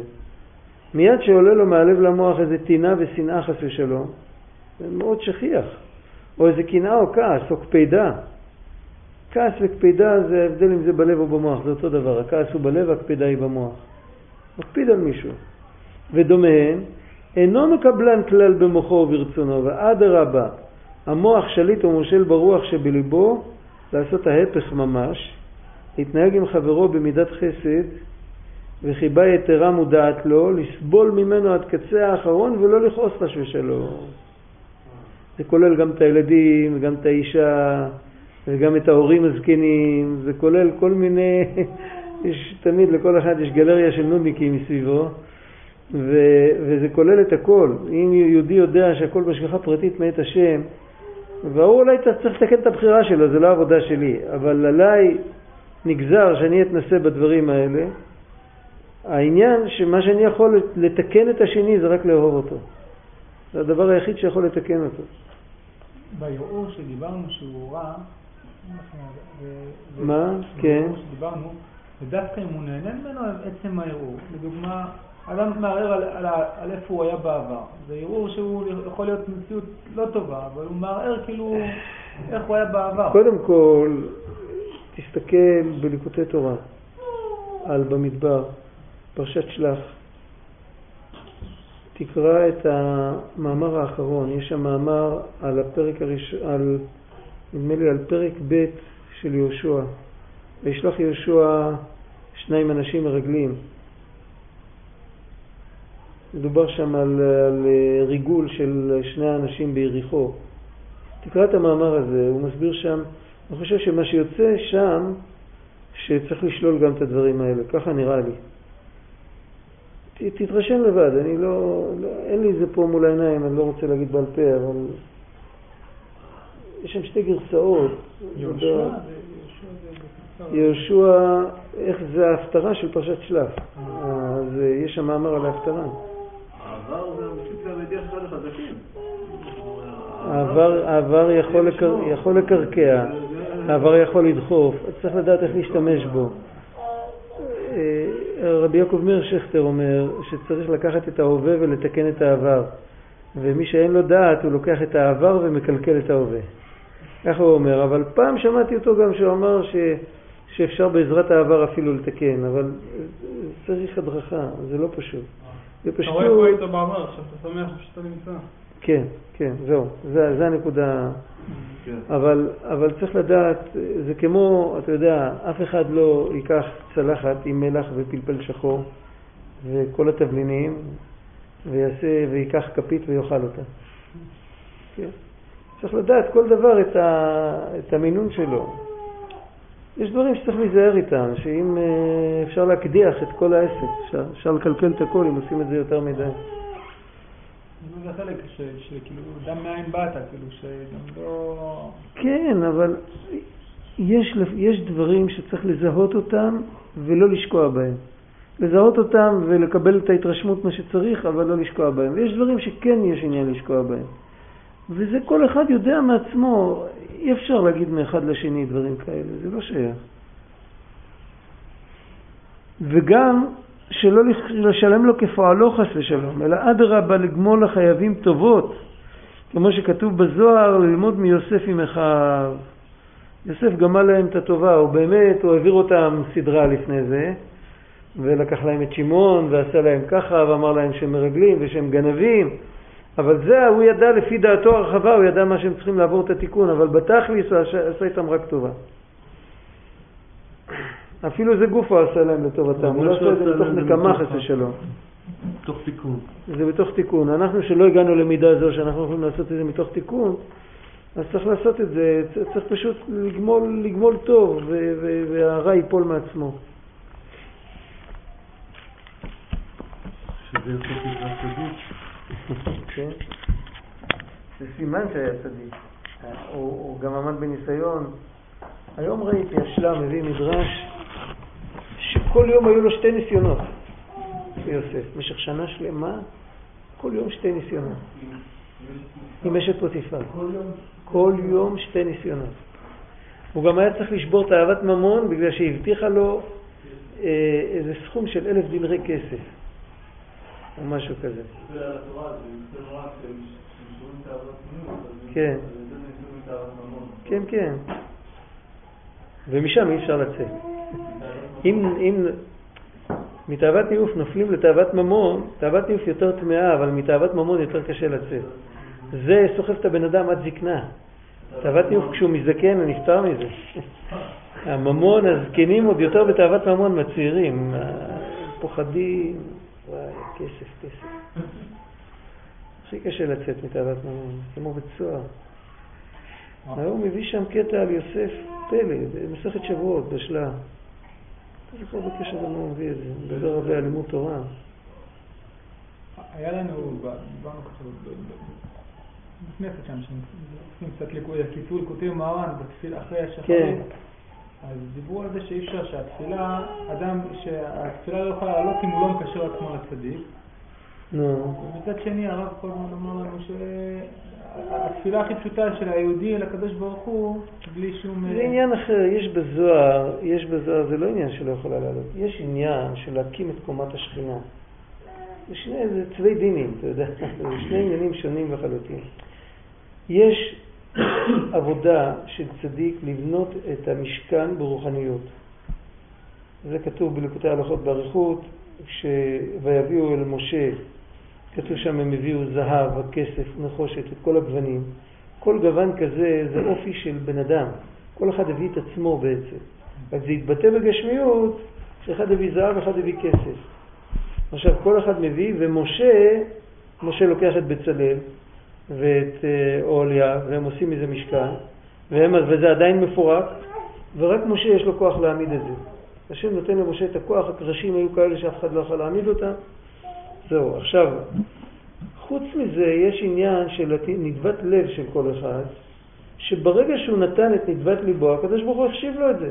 בהתערותא דלתתא, התערותא דלעילא, ונגיד אם אחר כך זה אפילו זה נאבד, או שזה נהיה, היה יותר מדי וזה נשאר בצד. את המצווה שלו אף אחד לא לקח לו. וזה שהוא נתן את הממון שלו, אז נמשך עליו שפע מלמעלה. את העבודה של כלל ישראל להקים את המשכן, הוא לא היה חלק בזה. עם, עם העניין הזה הוא לא היה חלק. אותו דבר יש בתפילה. התפילה הזאת שהוא לא מקשר לצדיק. בתפילה? בתפילה, מה המשמעות של לקשר את עצמו לצדיק? להגיד הרי אני מקשר? זה בן אדם אומר בליבו בא לי עמו, זה לא העניין. לקשר את עצמו לצדיק זה להאמין, כמו שיהודי במדבר האמין, שאם הוא לא יביא את נדבת ליבו אל משה, אז זה לא יהיה חלק מהמשכן. המשל הזה כתוב. אה, מורנת אמר את זה פעם לאחד מהתלמידים שלו, אני לא המצאתי את זה. זו תשובה שאני אומר לך. מישהו שאל את מורנת את השאלה הזאת, והוא אמר לו את אותה תשובה. הוא אמר לו במדבר, אם אחד היה עושה את הכלי הכי יפה, רק הוא לא היה מביא את זה למשה, אז הוא לא היה נכנס למשכן. השראת השכינה, העניין הכללי של כלל ישראל, זה, זה עובר דרך הצדיק. זה השראת השכינה בכל, כמו שיש בכל עולם, יש מציאות של השראת השכינה, זה נקרא בית קודשי הקודשים, זה הגימל ראשונות של אותו עולם. אותו דבר יש מציאות בעולם, בעולם שלנו, יש מציאות שהשראת השכינה זה בבית המקדש. זה כתוב בדרשות הר"ן, זה רבנו ניסים, שכתב הר"ן על הריף, הוא כותב שבזמן שאין בית מקדש, השכינה שורה על הצדיקים, ובזמן שהצדיקים מסתלקים, השכינה שורה על הקבר שלהם. כך כתוב שם. תורה חסידית. אבל ככה הוא כותב. ממילא, בדיוק כמו שכל אחד, התפילה זה עבר מאברי המשכן. זה לא סתם עבר מאברי המשכן, כל תפילה של כל יהודי זה עבר מאברי השכינה. שמת לב ששכינה ומשכן זה אותו שורש. התפילות מאפשרות לשכינה לשכון בעולם. מה זה תפילה? תפילה זה שבן אדם גשמי בא ואומר, אני כלום, אני לא יודע להסתדר, אתה נותן לי חוכמה, אתה נותן לי לראות, אתה פותח את האסורים שלי, אתה נותן לי נעליים, זה התפילה. זה נותן השראת השכינה. אם יבוא בן אדם ויגיד, אני, אני, אני, אני מסתדר, אז הוא גס רוח והוא דוחק רגלי שכינה. כל העניין של השראת השכינה זה לידי התפילה. עכשיו, יש עניין של השראת השכינה, זה בצר לך ומצאוך וקראת עד השבת עד השם אלוקיך, כי ומצאת כי תדרשנו, זה לא עניין כללי, זה כל אחד, הגאולה הפרטית של כל אחד, זה בסדר גמור. יש עניין של השראת השכינה, שזה השראת השכינה שצריכה להיות באותו דור, מה הדור הזה, איזה איבר מאיברי השכינה, מאיברי המשכן, הדור הזה מתקן. עכשיו יש, זה כאילו מנורה רבת קנים של כל הדורות, וכל דור הוא חלק מזה. עכשיו כל דור יש לו את כל הקנים של אותו דור, מה כולם ביחד עושים? מה שכולם ביחד עושים, אז כשיהודי מאמין שמי שמחבר את כל הפרטים האלה זה הצדיק, זה נקרא שהוא קושר את התפילה שלו. היות שאי אפשר לסמוך על אנשים שהם יחשבו על זה, אז אומרים להם תגידו. אתה מבין? זה כמו בלשם ייחוד. כמו ב... פעם בסידורים לא היה כתוב לפני תפילין, לא היה כתוב אה, את כל, ה... את כל הכוונות של התפילין, לשעבד המוח והלב וכל זה, לא היה כתוב בסידורים. התחיל להכניס את זה בסידורים, מתי שלאנשים כבר לא היה כוח לחשוב יותר. היה כתוב, בסידור היה כתוב שצריך לכוון, לא היה כתוב להגיד. רק היות שבשולחן ערוך לא כתוב להגיד, גם בכתבי אריזה לא כתוב להגיד, כתוב רק לכוון, לא צריך לכוון. גם לשם איכות קודשא בריחו שכינתא אין צורך לומר, יש צורך לכוון, אין עניין לומר. רק היות שזה, אנחנו בטוחים בנו שאנחנו לא נאמר, שאנחנו לא נכוון, אז אומרים לנו לומר. אבל מה המשמעות של זה? מה? המשמעות שאני בעצמי, קודם כל המשמעות שאדם אומר, הרי אני מקשר עצמי בתפילתי. בזמן התפילה צריך לזכור את זה? כן, זה לפני התפילה. כן, מתי שכותבים גט או ספר תורה, צריך לחשוב לפני שמתחילים לכתוב. בשעת הכתיבה אי אפשר לחשוב. אבל כשאתה אומר אני מקשר עצמי בתפילתי, זה קודם כל זה מושג של ואני תפילה. זאת אומרת, אני רוצה שאני כולי אתלכד עם התפילה שלי. אני בעצמי אהיה כמו, אה, כמו אבן, כמו קרש שמביאים למשכן, רק אני מביא את זה למשה. ואם תסתכל טוב בתורה ב' בלקוטי מהר"ן, תלמד טוב את התורה, אז תבין שזה ככה. וככה מספרים, מספרים שם אורנת אמר פעם לאחד מהתלמידים ששאל אותו, יכול להיות שהיום זה כתוב, היום הרי כתבו את הכל. זה כתוב, ראית את זה. לא, עכשיו כתוב שגם עם הגדול שבגדולים, אני לא יודע, היה מכין, היה רוצה, לא. אם הוא לא היה מביא את זה למשה, זה לא היה חלק מהמשכן. כן, כן. אז זה שני העניינים האלה, זה עניין אם אתה מדבר על עבודת הפרט או על עבודת הכלל. כשאתה מדבר בעבודת הפרט, אתה לא צריך לדבר על זה בכלל. כשאתה מדבר על הכלל, אז מה שמאחד את הכלל זה הנשמה הכללית. אז אדם בוחר בתיקון חצות ולא חושב את המחשבה הזאת, זה לא מועיל לכלל? זה מועיל, זה, זה מועיל לכלל, כי מתי שהוא פעם... רק בגלל שהוא מעורם את עצמו? רק, כי אם הוא פעם יחשוב, אז זה יעלה איתו את כל התיקוני חצות שהוא לא חשב. כך כתוב בכתבי אריזה. כתוב שתפילה אחת בכוונה, היא מעלה את כל התפילות הקודמות. אפילו תפילה אחת מלוקטת בכל תפילות השנה. היום הוא מתפלל אשרי בכוונה, מחר הוא אומר הללי נפשת השם בכוונה. אז זה גם מתקן את כל התפילות, כי בכל אופן כוונתו לשמיים. אבל זה עניין גדול של להיות, אנחנו הרי אומרים בשם כל ישראל. ואותו דבר כמו שזה בכלל של כל בני ישראל, יש גם בכלל של המצוות. הרי בכל מצווה אנחנו אומרים תראה במצוות הכלולים בה. אז כשיהודי מדליק נר חנוכה הוא צריך לחשוב גם על כל המצוות. כל העניין של זה, וזה מאוד, זה לא פשוט. בשביל זה תקנו לומר את היהי רצון. או הריני מקשר, או, או לשם ייחוד או משהו, ששם מזכירים לבן אדם, אם הוא אומר את זה והוא לא שם לב, אז זה לא, זה לא העניין, העניין שצריך לחשוב את זה. זה צדיק שבדור או צדיק שמסתלק? או שזה אנחנו לא יודעים? זה, הקדוש ברוך הוא עושה עם זה מה שהוא צריך. הקדוש ברוך הוא... אתה יודע, היה פה רבי סלמן מוספי. הוא ישב בכותל, היה אומר תהילים, היה אנשים שחשבו שהוא מקבץ נדבות, היו באים להביא לו כמה, ישב עם, עם אה, חליפה לבנה עם קסקט, יש שם בצד על איזה אבן או משהו, והוא היה אחד מהצדיקים שכל העולם עמד בזכותם. קשה לדבר על, על, על, עלינו, מה אנחנו? אנחנו מבינים בכלל משהו. אנחנו צריכים לעשות את זה על דעת, אה, על דעת, על דעת הקדוש ברוך הוא. הוא יודע. אי אפשר להגיד שהקדוש ברוך הוא הוא הצדיק שיסדר את הדברים בשביל במקומם? זה- כן, בוודאי שאפשר, אבל הסדר של ההשתלשלות הוא הולך ככה שהקדוש ברוך הוא זורק לנו חבל עד המציאות שלנו. ו- ויש מעלה בנשמה שמצד אחד היא חלק אלוקה, מצד שני היא יכולה להתלבש בגוף. זה המעלה, זה הבעל בחירה, זה הצדיק. אם מישהו יגיד שהוא קושר את עצמו בתפילתו למלאך מיכאל, אז אוי ואבוי, זה פגם גדול ונורא. אז דווקא צדיק שבדור? או אם, אם ככה. למה? לא דווקא. למה? צדיק חי. צדיק תמיד חי, אבל זה לא, זה לא, לא נוגע, זה לא נוגע, בכלל לא נוגע. אה. אני מתכוון המלאך, בגלל שהמלאך הוא מחיצוניות העולמות, המלאך נברא מהכלים. המלאך הוא לא חלק אלוקה. ברגע שאתה מתעסק עם התפילה, גם המלאכים מעלים את התפילות, אבל אתה לא, לך אין עסק עם המלאכים. המלאכים לוקחים את התפילות ומנקים אותם ורוחצים אותם מכל הפניות, מכל הגאווה, מעלים אותם למעלה, כך כתוב. אבל אנחנו, אין לנו עסק עם המלאכים, אנחנו לא פונים אל המלאכים, אסור לפנות אל המלאכים. אבל אותו דבר, אם מישהו היה עושה, במלאכת המשכן היה עושה משהו, והיה אומר שהוא רוצה להביא את זה למלאכים, השם ישמור, השוחט לשם מיכאל השר הגדול, כתוב במסכת עבודה זרה, הוא חייב סקילה. כשהוא מביא את זה למשה, זה בסדר גמור. להפך, ככה צריך להיות. צ- כתוב שם צו את בני ישראל ויקחו אליך שמן זית זך. זה חלק מהמצווה שזה יעבור דרך, גם השפע מלמעלה עובר דרך הצדיק. כל התפילות עולות, זה הכל כתוב בזוהר, זה לא איזה המצאה שהחסידים המציאו. הכל כתוב בספרים עתיקים, כל התפילות עולות דרך הצדיק וכל השפע נשפע דרך הצדיק. כתוב בזוהר מפורש. זה גם דאורייתא. כל, כל, כל, כל העסקות שאתה קורא תורה, אתה רואה, תמיד השם דיבר על משה אליהם. נכון, והוא מדבר על בני ישראל, נכון. כל הזמן. כל הזמן זה נכון. דרך הצדיק. ולהבדיל גם כשהתלוננו, אז באו אל משה. נכון, גם. רב חנוך היה- צדיק. מה? חנוך היה צדיק. חנוך היה צדיק שלפני מתן תורה. זה סט אחר של צדיקים, זה, זה עניין אחר לגמרי. סוג אחר. לא היה, את הנתינת כוח של התורה לא היה שם. חנוך, נוח, מתושלח, כן, אבל חנוך אני הבנתי שהוא נהיה מלאך, נכון? הנפש הבעמית שלו נהייתה מלאך. כל אלה שכתוב עליהם שהם הפכו להיות מלאכים,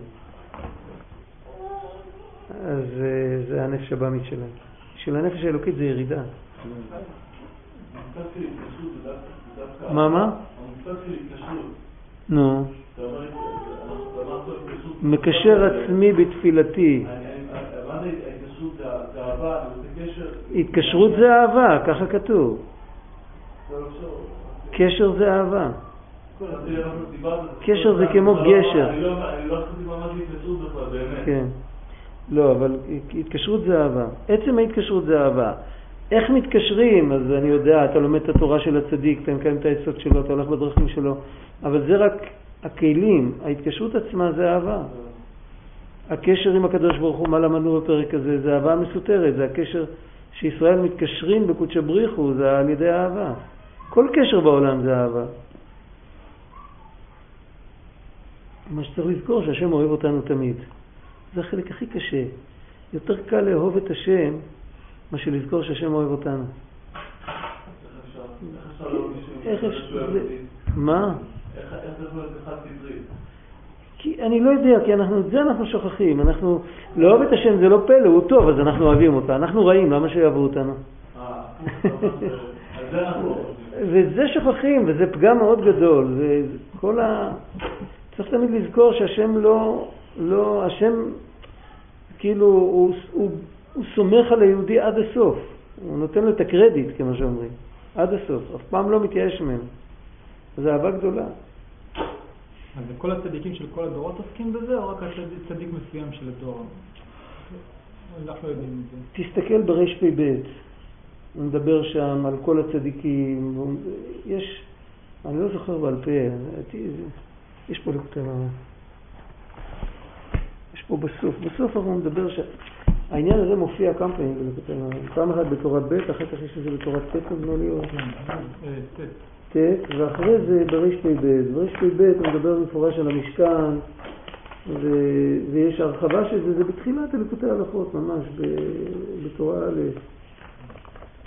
צריך ללמוד את זה, תראה, זה, זה דבר שמתוך הקיצורים קשה לראות את רוח הדברים. אתה יכול ללמוד מה לעשות, אבל את רוח הדברים ללמוד מתוך הקיצורים זה מאוד קשה.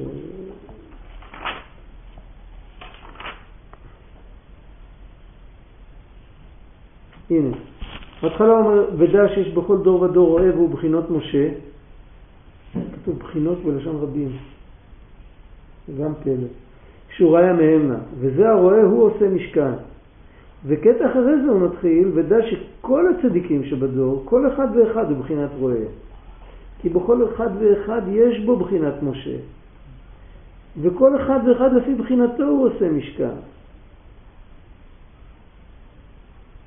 צדיקים שבדור משמע החיים. וכמובן, זה לא סתירה, זה כתוב תוך כדי. אז יש אחד שהוא השורש, זה ידוע מארי הקדוש שיש אילן הנשמות. אז יש שורש ויש ענפים. והענפים יכול להיות ענפים, ענפים, שאתה אתה יכול...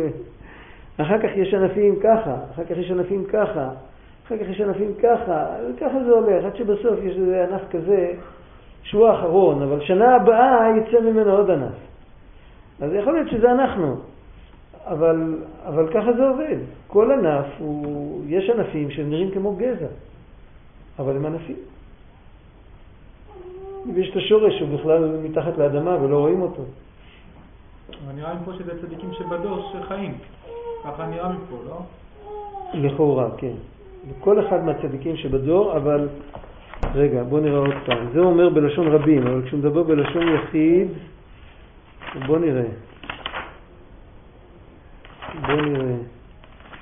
זה ברור שבכל דור יש מישהו שהוא הכי גדול באותו דור. זה לא אלמן ישראל. הנה, כתוב. שדע שיש בכל דור ודור רואה, והוא בחינות משה, שהוא ראה שהוא מהם. מקים את המשכן. כן, זה הרואה, הוא עושה משכן. צדיק יסוד עולם, לא? צדיק עולם. חייב להיות גם ל"ו. אתה יודע מה, יכול להיות צדיק גלוי ומפורסם, והוא הוא, הוא יותר נסתר מכל הל"ו, כי, כי יחסית למה שהוא באמת, אף אחד לא מכיר אותו. אתה רואה, כמו שאתה רואה קצה של קרחון וכולו מתחת לים. יש לנו ודאות מסוימת לגבי התרשים הזה של הצדיק וה-36? מה אנחנו צדיק יודעים? יסוד אנחנו לא יודעים כלום. אנחנו לא יודעים כלום. אנחנו צריכים לעשות את הכל כמו, יש... אה, יכול להיות שפה הדפיס את זה גם כן. לא זוכר, יש פה עד התפילה, מברכות עד התפילה, יש פה סידור שלם. חוץ מתיקון חצות. אז יש פה... יש פה בדרך כלל, אומרים את זה אחרי התרת נדרים, יש סידורים שזה כתוב.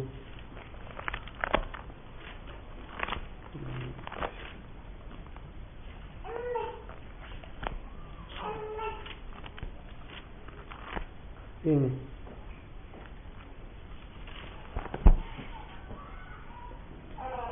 והנני מודה הודעה גמורה ושלמה שרירה וקיימת לעד ולנצח נצחים, בלב שלם ובנפש חפצה, שכל עבודתנו להשם אלוקינו ואלוקי אבותינו הוא השם אחד ושמו אחד.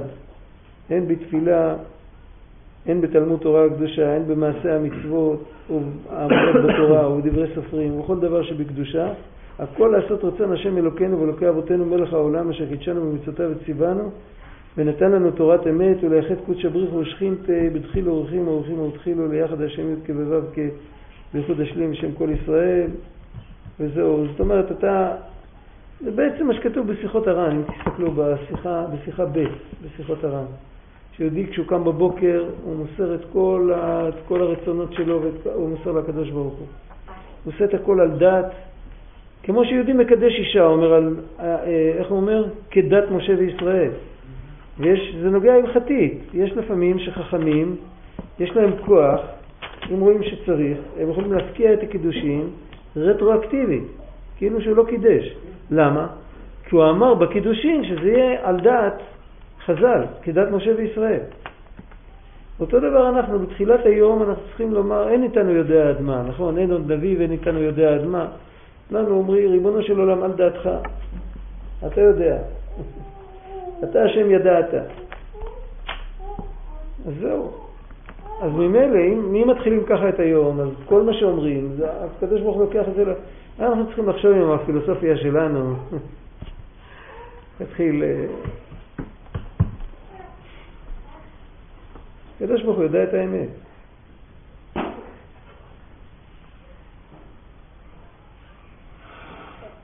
בכלל כתוב, אה, איך כתוב? בלקוטי הלכות יש ב...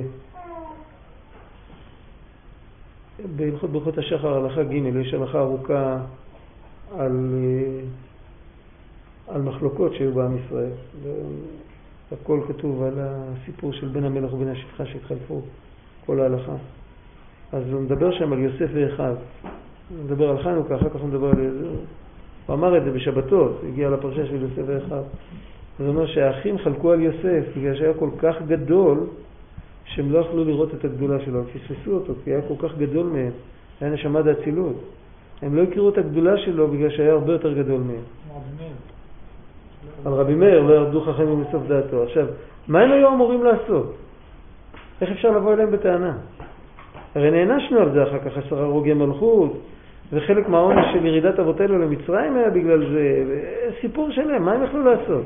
זאת אומרת, אם בן אדם חולק על מישהו בטעות, מה, איזה, מה אפשר להגיד לו? נגיד, אני, אני חסיד אחר, זה הרבי שלי, הרבי שלך הוא כלום. כידוע וכי מפורסם. אז מה, מה אפשר? מה אפשר להגיד? איזה טענה אתה יכול לבוא אליו? ככה גידלו אותו. תינוק שנשבע. מה אתה יכול להגיד לו?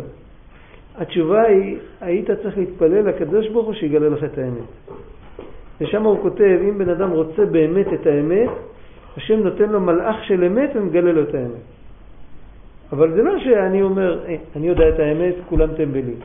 אני מתפלל שאני כן לדעת את האמת. וזה, על זה יתפלל כל חסיד אליך. שהוא ידע את האמת, שהוא יהיה במקום שהוא צריך להיות, שהוא יהיה במקום שהוא צריך להיות עכשיו, שהוא יהיה אחר כך במקום שהוא צריך להיות אחר כך. שהקדוש ברוך הוא מגלגל בן אדם בכל כך הרבה מקומות, ובכל מקום הוא צריך להיות מתי שצריך להיות, אבל בתנאי שהוא מחפש את האמת. אם הוא לא מחפש את האמת, אז, אה, אז הוא הולך על הכתפיים של עצמו, כשהוא הולך על הכתפיים של עצמו, איזה, איזה סיכוי יש לו.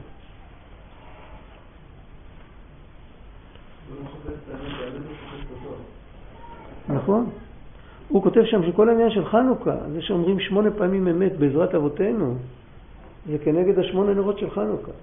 כל נר של חנוכה אה, עוזר לאדם, הוא אומר שצריך לכוון את זה, כשמדליקים נרות חנוכה, צריך לכוון במחשבה שהשם יזכה אותי להגיע לאמת. ככה הוא כותב. זה פלא, זה לא הדרך שלו, זה לא הדרך של מורנת. מה? לה, להגיד דבר כזה שכשאתה עושה מצווה תכוון על זה וזה. זה מין שיחה כזאת, זה לא... מה? לא. לא, לא שם, זה לא באותו מקום. רגע, עכשיו הצירופים של דיון פעמים אמת, של שם מכיר, אני לא... וכל פעם יוצא אמת? אני לא יודע, לא יודע, לא יודע. אין לי מושג. טוב, די. השם יעזור.